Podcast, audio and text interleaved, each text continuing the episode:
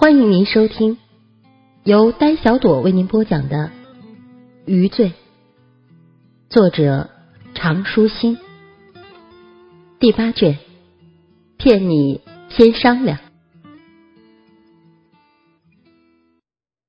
第四百四十五集，出马老将。余罪被一阵急促的警报声惊醒了，睁开眼时已经是天光大亮了。这一觉睡得可真沉呐，沉得他睁开眼睛还觉得迷糊呢，以为自己睡在警车上呢。是电话，是电话铃声。他一咕噜起来，起身才发现自己在床上，一下子都没清醒过来呢。啊，这为啥家里就自个儿一个人呢？媳妇呢？电话在客厅里，他光着身子奔出了卧室，接起来一看，哎呦，是狗熊打过来的。接住了就嚷着啊，干嘛呀？这么一大早的，哎，你干嘛呢？熊建飞那边可急毛了啊，给了余罪一个震耳发聩的消息：卞双林不见了。啊，这可是通过市局争取到的一个假释服刑犯人啊！要是脱逃，你就等着扒你这身警服吧你！哎呦，我亲哥呀，这扒不扒警服是后话呀，你赶快来吧，这这可咋整啊？熊建飞哀求着，直说自己没治了，赶紧的组织人找去呢。放下电话，余罪急匆匆的要出门，可一捉手机吧唧，还给掉地上了。哎呦，把他给气的啊！自己这还光着呢，就差点奔出门去了。捡起手机还好，磕了下屏没坏，赶紧的奔回卧室。又给气着了！昨天晚上这衣服裤子脱哪儿去了？他心急的翻着床铺刨了一堆，刨不着开骂时，才发现枕头上写了个纸条子，是老婆的笔记。衣服晾在衣架上，早饭在炉边，我回娘家了，你自己过节吧。哎，什么情况？余罪愣了下，奔出来，从衣服架上拿下了衣服，穿好，边穿边洗漱。奔出来啊！进厨房，电饭锅里焖着早饭，香喷喷的八宝粥，旁边啊还搁着馒头咸菜，一下子让余罪有点胃酸。哎呦，想起来了，昨晚回来的时候啊，老婆穿的花里胡哨的，问他好看不好看，然后然后没交公粮就见周公去了。事为反常，必为有妖啊！这是怎么事儿呢？余罪看着饭食，胃口皆无。两个人除了吵吵闹闹，好脸色的时候不多，而且呀，都是吃惯单位食堂了，还真不怎么做饭。猝然的对自己这么好，余罪反倒有点不适应了。他开始动着刑侦的脑袋，闪过无数种可能。坏了，他很快就理清楚了，昨儿个是结婚纪念日，怪不得老婆打扮的那么漂亮。哎呦喂！这可是把人家心给伤着了，又你妈跑回娘家去了。他想了想，把饭端出来晾着，然后干脆进卫生间冲了个澡，刮了刮胡子，清清爽爽的出来，慢条斯理的吃上早饭了。难得媳妇亲自做一回，天大的事儿也挡不住自己享受幸福的权利。尽管呢，这粥熬的并不怎么好喝。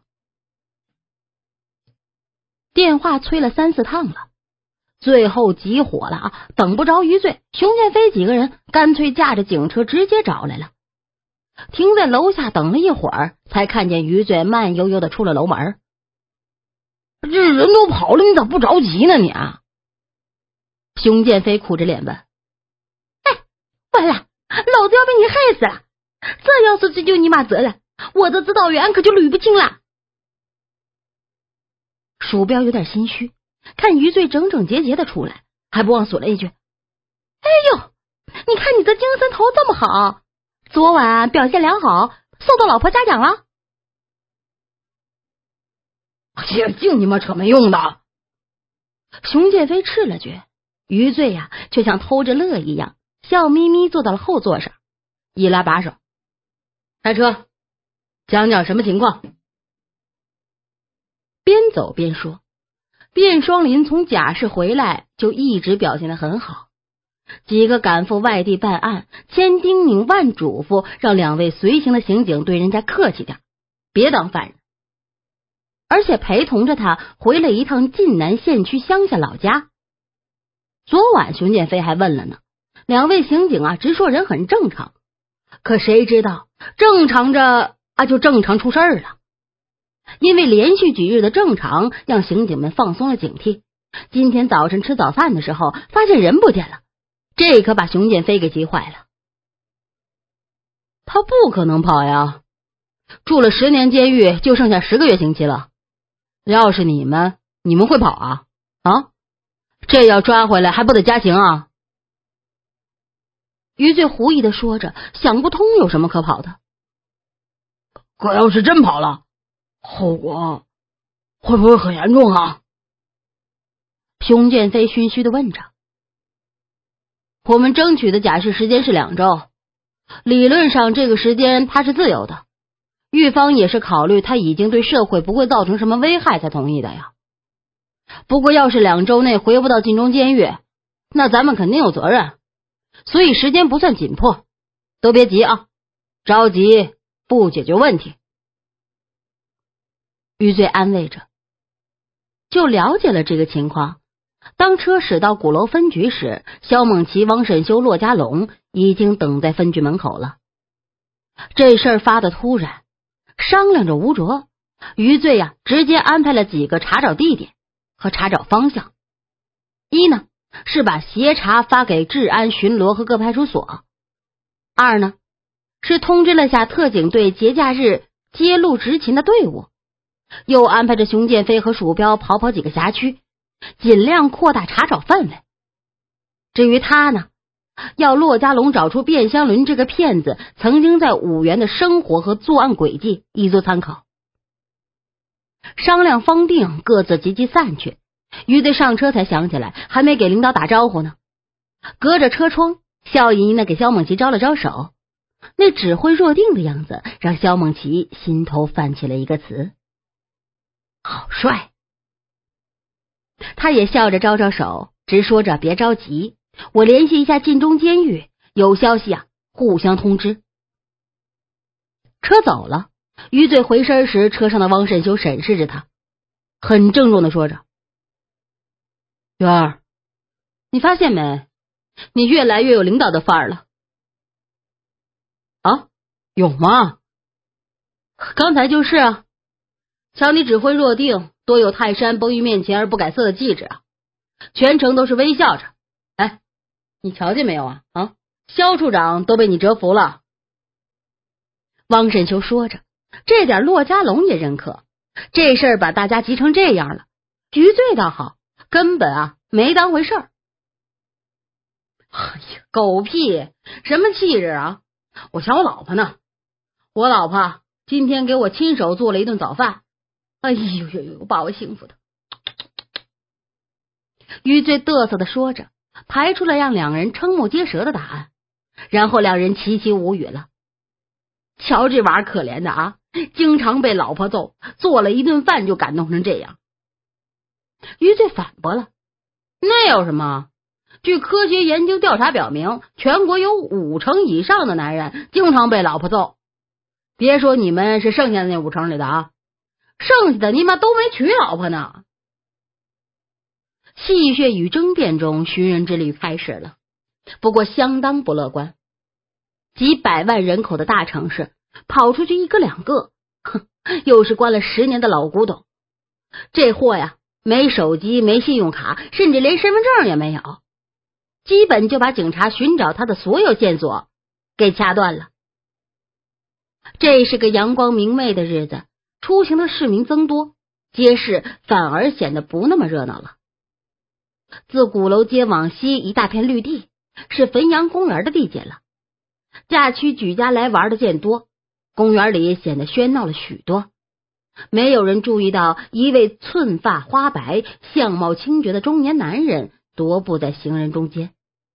他不时的四下看看，像是在找记忆中的什么地方。可是让他失望的是，十年前的街景已经完全变化了。除了这个公园还在，所有的视线都被高楼大厦挡住了。他在问古玩市场的地点，以前呢就沿着汾河两岸，清晨那都有鬼事儿，他很熟悉那个地方。问了好几位上年纪的，才有一个人给他举了个去处，是在汾河公园的西北角。他向着那儿去了，夺过了回廊，走出了树荫。阳光投射在碧波的人工湖面上，偶尔波光粼粼，会照应着他，让他下意识的眯下眼，觉得视觉浮光掠影中，他似乎还能看到自己十几年前的样子，悠闲的驾着车，在这个市场上捡漏，接受着那些古玩贩子点头哈腰的恭维。时过境迁呐，这么多年了，变化真大呀！这个市场比想象中似乎还要大，沿着围栏，内外各色的交易都有，邮票、钱币、瓷器、漆器、青铜，琳琅满目的摆了一地。唯一不变的是那些小贩，贼眼贼溜溜的看着过往来人，在甄选着下刀的肥羊。他莫名其妙的笑了。十年前，偶尔还能看见几件真货。现在基本呢，那是清一色的假货了。钱币是新铸的，作坊的手艺；漆器是后苗做旧的，瓷器就更不用说了，假的令人发指啊！居然呢还有迎客松的图案，这明显就是建国后的产品呢。假的，假的，都是假的，假的，连小贩都没有什么精神了。偶尔开价五百，客人杀价五十，他就迫不及待的喊一句：“拿走！”他又笑了，边笑边踱步着寻找着目标。囊中拮据，监狱生活无所谓，可在城市却寸步难行。他需要在这里找点小钱，好去办他想办的事儿。目标：一个古钱币的摊子，堆了百十枚。两个香炉，一座观音像。他蹲下身子，随意捡着瞧瞧，手指偶尔弹弹，摩挲着。哎，十块钱一个啊！老板吭声了，有气无力的道着。不值。卞双林说着。哎呀，你要全都要了啊！五块钱一个。老板直接让一步半啊！这是告诉你底线了，杀价不能低过这个批发价。叮当，卞双林把钱币扔回到钱堆里，看着老板，一个胖胖的八字胡、蒜头鼻、满嘴黄牙的丑男，正摆着手呢。哎，跟你说过这村没这店啊！五元的钱币摊没几个，就我这最全。自家手艺做的吧？卞双林笑着问：“老板一撇嘴，一摆手，哎，行行行行行，哪来往哪待着去啊？这行有行规，说差的不说假，说人家假那是忌讳呀。整个市场就没真的，怎么能说是假的呢？呃，有兴趣做笔生意吗？”卞双林直接问着，他知道对付这种人的口吻。要直接要讲钱，否则呀免谈。老板眼睛一睁来劲了，哎，你要多少？批发价一块二一个啊，一箱几币。理解错了，老板以为他要假货。卞双林说着：“我不要货，我教你怎么卖，怎么样？” 哎呀，老子都卖多少年了啊！还用你教？可是，一个能卖到一百甚至几百吗？卞双林弓着腰，严肃而自信的说着。老板当然是一千个一万个不相信了，翻着白多黑少的眼珠子盯着他啊！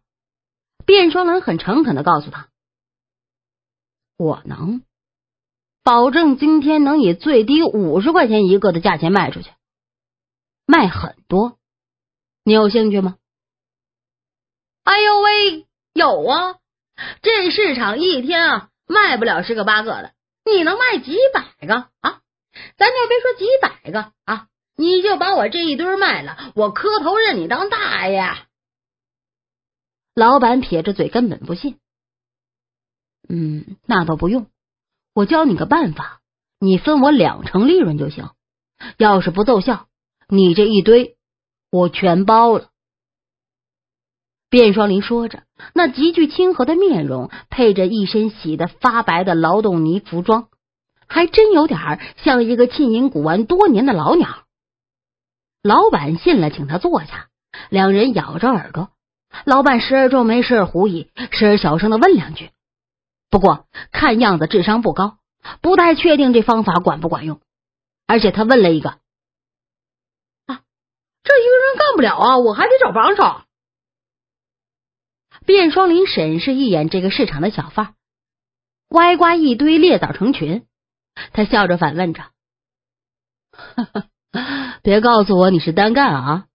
一窝子互相打个掩护就行了，这个还用我教你啊？看来真你妈是行家，连这个坑人的潜规则都清楚。”老板二话不说信了，拿着部贴着胶布的破手机联系着谁。然后挨个的一个摊儿一个摊儿的走过去，和好多摊主耳语了几句。果真是一窝，都悄悄的点点头。卞双林看到此处时，他慢慢的起身，站得远远的，靠着围栏，耐心的等待着什么。等什么呢？很快就来了，一辆显得有点破旧的吉普车泊到了围栏之外，车上贴着“文物市场整顿”的不干胶字样。下来两位制服男，拿着一摞啊传单发着，偶尔呢还贴一张，是保护文物的宣传。捎带呢有打击文物贩卖的字样。这种烂大街的红绿黄传单啊，根本就没人当回事儿，不知道这俩人是什么来路。就在卞双林觉得这个演员实在差劲儿的时候，他的精彩表演开始了。高个的制服男使着话筒吼着：“各位藏友请注意啊！各位藏友请注意，我们是文物保护局的。昨天我们接到通知啊，在大同、修文两地发现了多起盗墓案件呐，已经有大量的出土文物流向我市，主要呢就是各类的古钱币，请各位藏友注意，发现非法贩售的啊，积极举报啊！”连喊了三遍，冷不丁有人嚷着：“哎，胡子，胡子，你不是收了一批古钱吗？”“没有，没有，没有，没有，绝对没有，没有，没有，没有，没有。”那小摊老板呢，急切的收着摊。哎，等等，哎，你别动！文物局的另一位上来了，蹲下身子瞧瞧，然后大惊失色的：“哎，胡老抠，你什么时候收的？哎，不是收，不是，不是那个，那个。”老板傻眼了，解释不清楚了，紧张和惶恐的样子扮得很像。这是文物啊，能当古玩卖吗？啊，跟我们走一趟。另一位呵斥着，那嚣张的口吻一瞅啊，就是国家机关出来的，叫嚷着、呵斥着、解释着。这个出土文物流向五原，被文物管理局抓个正着的现场，迅速围拢了一大波人呢，正看着热闹呢。更多的藏友呢，或许是在暗处暗探着自己的眼拙。哎呦，这早发现了，多买几枚多好呀！两个人带着人一块破布收起了他的摊。不料在关键时刻，这胡老抠发飙了，呼啦着把摊儿一扔，就往人群堆里钻呢。那两个人就开始追呀，推推搡搡，骂骂咧咧。等一会儿出了人堆儿，胡老抠早就溜得远了。两人叫嚷着，又是报管理处，又是报案，风风火火的驾车走了。平静的市场由此被打破了。那一包钱币几十枚呢，有藏有抢着拾走的，有被摊主拾走的，都知道马上就要面临收缴了。这个价啊，很快就飙升了。哎，五十，你那两个分我一个。哎，你捡几个？我都要，我都要一个八十啊！不卖。胡老抠那是个傻逼呀，他根本不识货，这玩意儿到识货人手里，最少得卖五百一个。哎，快快快快，明朝的。哎，二百，二百一个，我要了。我要，我出三百。没人注意其他的了，都是在追着抢到钱币的人，哄抬着价格。几个以三百成交之后，这价格马上就涨到了五百。平时是恨不得砍价白送啊，今儿啊是恨不得把钱全掏出来给人家买回来。市场处处都是交头接耳的，谈成了的就在袖筒里上交易了。还有一个更猛的，拿着厚厚的一摞钱喊着：“啊，谁手里有？我六百一个，我全要了。”嘿，还就没人卖他，买上的都揣兜里了，乐滋滋的跑了。这地方可不能久待了啊！那些摊主也说了，这赶紧走吧。风能、太阳啊，那都是国家的，挖出来的东西啊，哈哈，那就不可能是个人的。公安来了，没收了，我可不退钱。想想确实有道理了啊！买家呀，这往兜里揣的，不迭的就跑了。喧闹足足一个多小时，哎，不对了。这股妖风吹的有点问题呀，怎么一直有人卖钱币啊？那裤腰上、鞋底上怎么就一直有存货？一摸就能摸出一个来，卖好几百呀！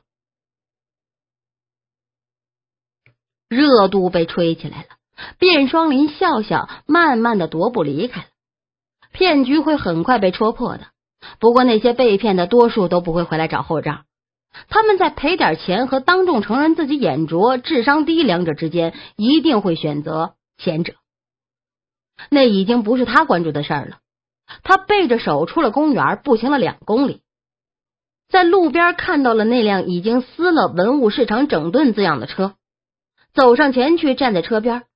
车门开时，胡老抠啊，那笑的像颗花生椒的胖脸出现了。胡老板。卖了不少吧？嘿呦喂，您厉害啊！神人呐！胡老抠竖着大拇哥，笑着：“呵呵，紧俏紧俏，越紧越俏嘛，这很简单的道理啊。”卞双林笑着说道，提醒着：“该兑现你的承诺了。”哎，好嘞，好嘞！哎，这个，我这个。老胡拿了一摞钱，塞在卞双林手里。哎，两千，您别嫌少。市场那帮哥们究竟卖了多少，我还不清楚。不少了，谢谢。卞双林收起了钱，同时的车上两个人愣了，没想到这么好打发。胡老扣一见人要走，急了，赶紧拦着：“哎，等等等，哎呦，神人呐！我们那个，您看，这快中午了，要不咱一块吃顿饭？”还没请教您高姓大名呢，哈哈哈，是还想请教点发财的捷径吧？卞双林笑着问道。胡老板呢，舔着脸笑了，那肯定是了。这年头会捞钱的那才叫真本事。比如面前这位，一个馊招还挺好使。我再教你一招，铜钱一堆。掺上铁粉、氯化镁，埋地七尺，藏三年。等出来的时候，一层铜锈基本就能乱真了。骗人也是需要时间、需要积累的。你开价才五十，别人是都不会当真的。回见了啊！卞双林教了个法门，拍拍胡老板的肩膀，背着手悠哉悠哉的走了。两位同伙赶紧记着这法子，胡老板却是敬仰的看着卞双林的身影，那气场如此之大，甚至于呀，他都忘了再邀聚一聚了。老胡，这个人是什么来路啊？同伙问着，看样子很惊讶于这么个馊招能收到奇效。人，这尼玛才叫高人！一句话呀，让咱啊吃仨月呢。胡老板神往的说着，他知道像这种高人，恐怕他是留不下来的，也请不来的。谁也没有察觉出这是一位落魄的高人。不过很快，他的形象就变了。从商场里出来时，他换上了一身合体的西装，年轻了好几岁。美容美发店出来后，他又成了满头乌发，一下子又年轻了好几岁。偶尔驻足街头，那肃穆的表情，那清绝的脸庞，那忧郁的眼神，像一位暗读劳刑的小公务员，又像一位生意繁忙的白领。也许什么人都像。没有人会联想到他是一个服刑尚未期满的嫌疑人。这个时候，三个区十一个巡逻队的警力都接到了协查的消息，甚至啊，还有和这位卞双林擦肩而过的警察。只可惜，偏偏只是擦肩而过了。博听网整理发布。最新章节，请登录网址博听点 co 查询收听。